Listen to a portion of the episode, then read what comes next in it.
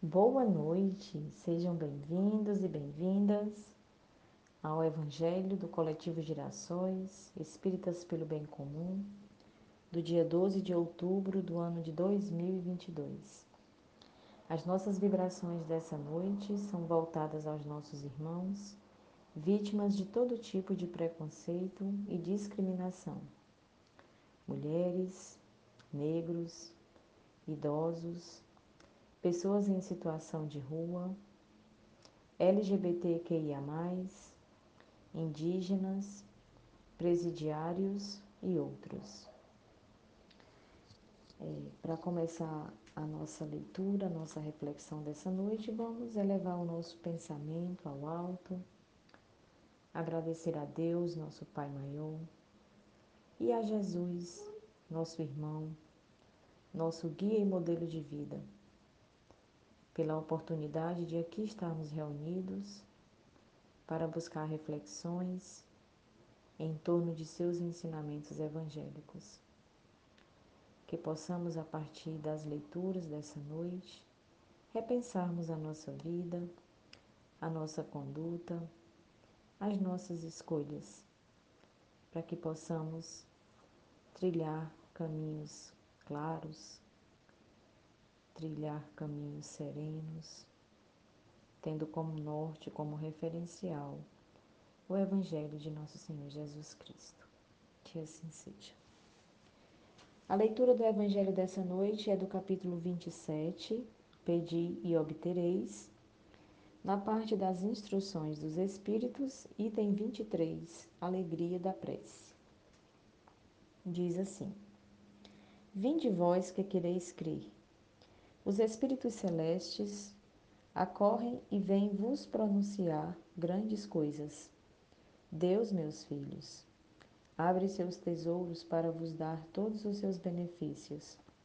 Homens incrédulos, se soubesseis quanto a fé faz bem ao coração e leva a alma ao arrependimento e à prece. A prece. Ah, como são tocantes as palavras que saem da boca que ora. A prece é um orvalho divino que destrói o maior calor das paixões.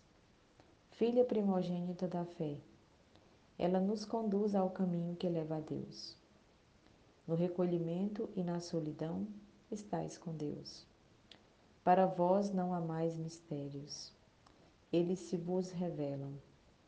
Apóstolo do pensamento, para vós é a vida. Vossa alma se desliga da matéria e rola nesses mundos infinitos e etéreos que os pobres humanos desconhecem. Marchai, marchai nos caminhos da prece e ouvireis a voz dos anjos. Que harmonia! Não mais os ruídos confusos e a entonação aguda da terra. São as liras dos, ar dos arcanjos, a voz doce e suave dos serafins mais leves que as brisas da manhã, quando brincam nas folhagens dos vossos grandes bosques. Em que delícias caminhareis! Vossa linguagem não poderá definir essa felicidade. Tanto entrará por todos os poros, tanto a fonte na qual bebe, orando, é viva e refrescante. Doces vozes, embriagadores perfumes que a alma ouve e saboreia, quando se lança a essas esferas desconhecidas e habitadas pela prece. Sem mistura de desejos carnais, todas as aspirações são divinas. E vós também, orai com Cristo, levando sua cruz do Gólgota ao Calvário. Levai a vossa cruz e sentireis as doces emoções que passavam em sua alma, embora carregado de um madeiro infamante. Ele ia morrer, mas para viver a vida celestial, namorada de seu pai. Essa mensagem foi trazida por Santo Agostinho em Paris no ano de 1861. Então, meus irmãos, que que Santo Agostinho nos traz à reflexão, né? Senão é, a lembrança, né, senão o destaque da importância da prece em nossas vidas, não é verdade? Ele compara a prece com o orvalho divino, que destrói todo o mal.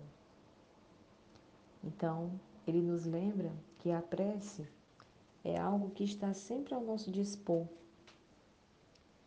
E diz assim: se soubesseis quanto a fé faz bem ao coração e leva a alma ao arrependimento.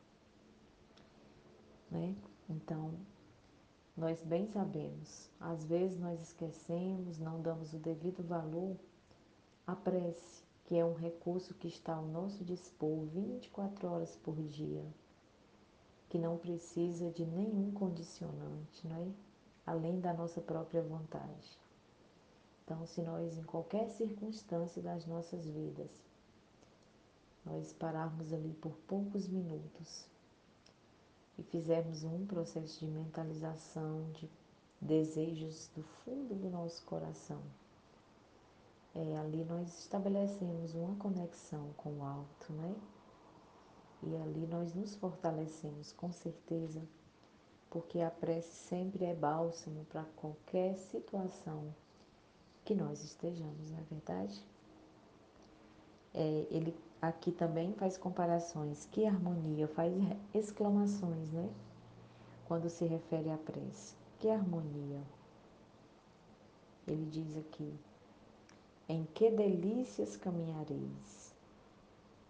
Diz que a fonte, a prece é fonte, é viva e é refrescante. Então faz várias comparações com o que há de mais elevado na esfera da subjetividade dos nossos sentimentos, né? da nossa capacidade de conexão. E fica então para a nossa reflexão essa, esse entendimento, essa lembrança, é, esse recurso da prece, para que nós possamos fazer uso de forma sistemática. Nós bem sabemos a relevância da prece no nosso dia a dia, né? através do Evangelho em nossos lares, de forma sistematizada, como isso, como isso nos ajuda a transpor as dificuldades, como isso, de algum modo, gera fluidos de elevada frequência à psicosfera do nosso lar, ao nosso estado geral emocional, né, das pessoas que habitam aquele lar. Então ficam, meus queridos, essas reflexões e esse convite para que nós possamos fazer o uso da prece de forma cotidiana em nossas vidas, porque assim nós seremos com certeza agraciados pelos, pelos bons resultados que a prece sempre nos proporciona. E vamos então agora para a nossa mensagem de hoje. A nossa mensagem é da obra Caminho, Verdade e Vida, de Emmanuel, pela psicografia de Francisco Cândido Xavier.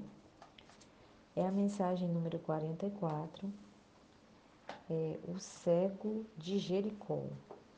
E começa com uma passagem de Lucas, capítulo 18, versículo 41, dizendo: que queres que te faça? E ele respondeu: Senhor, que eu veja. E aí, sobre essa passagem, Emmanuel faz o seguinte comentário: O cego de Jericó é das grandes figuras dos ensinamentos evangélicos. Informa-nos a narrativa de Lucas que o infeliz andava pelo caminho mendigando. Sentindo a aproximação do Mestre, pôs-se a gritar implorando misericórdia. Irritam-se os populares em face de tão insistente rogativas. Tentam impedi-lo, recomendando-lhe calar as solicitações. Jesus, contudo, ouve-lhe a súplica, aproxima-se dele e interroga com amor: Que queres que te faça? À frente do magnânimo dispensador dos bens divinos, recebendo liberdade tão ampla, o pedinte sincero responde apenas isto: Senhor, que eu veja. O propósito desse cego honesto e humilde deveria ser o nosso em todas as circunstâncias da vida. Mergulhados na carne ou fora dela, somos às vezes esse mendigo de Jericó, esmolando às margens da estrada comum. Chama-nos a vida, o trabalho apela para nós, abençoa-nos a luz do conhecimento, mas permanecemos indecisos, sem coragem de marchar para a realização elevada que nos compete atingir. E quando surge a oportunidade do nosso encontro espiritual com Cristo, além de sentirmos que o mundo se volta contra nós, induzindo-nos à indiferença, é muito raro sabermos pedir sensatamente. Por isso mesmo é muito valiosa a recordação do pobrezinho mencionado no versículo de Lucas. Porquanto não é preciso compareçamos diante do Mestre com volumosa bagagem de rogativas Basta-lhe peçamos o dom de ver, com a exata compreensão das particularidades do caminho evolutivo.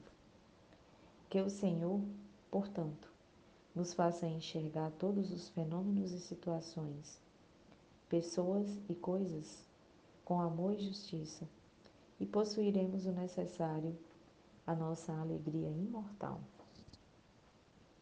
Então, meus irmãos, o que que Emmanuel nos traz né, nessa mensagem? Senão é, um convite a que nós possamos abrir os nossos olhos para vermos com olhos de amor e de justiça. É tão comum no dia a dia nós olharmos com olhos de julgamento para os outros, não é? Quantas vezes, cotidianamente, em casa, no trabalho, nós, é, diante de qualquer acontecimento, de qualquer circunstância, de pronto já elaboramos na nossa casa mental é, um julgamento para aquele fato, né? E a gente faz isso sem se dar conta. E essa mensagem de Emmanuel vem nos trazer a essa reflexão, de que nós fiquemos atentos, porque também nós tantas vezes não sabemos, não temos discernimento suficiente de saber das nossas próprias necessidades, nem mesmo do que pedir, nem mesmo do que agradecer, né?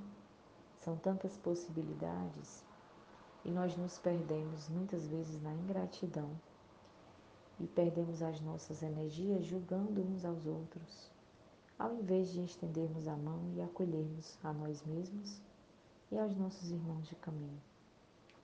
Então não esqueçamos que os nossos lares são a maior e a primeira escola desse exercício. E com esse pensamento elevemos o nosso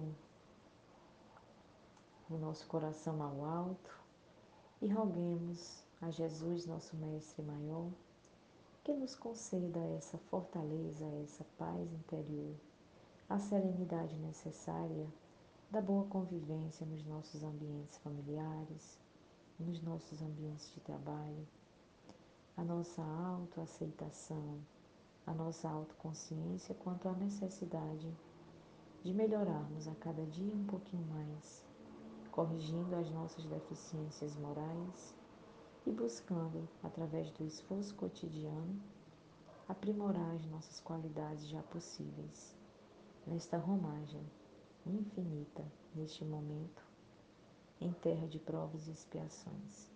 Que a paz do Mestre seja a nossa paz. Que assim seja.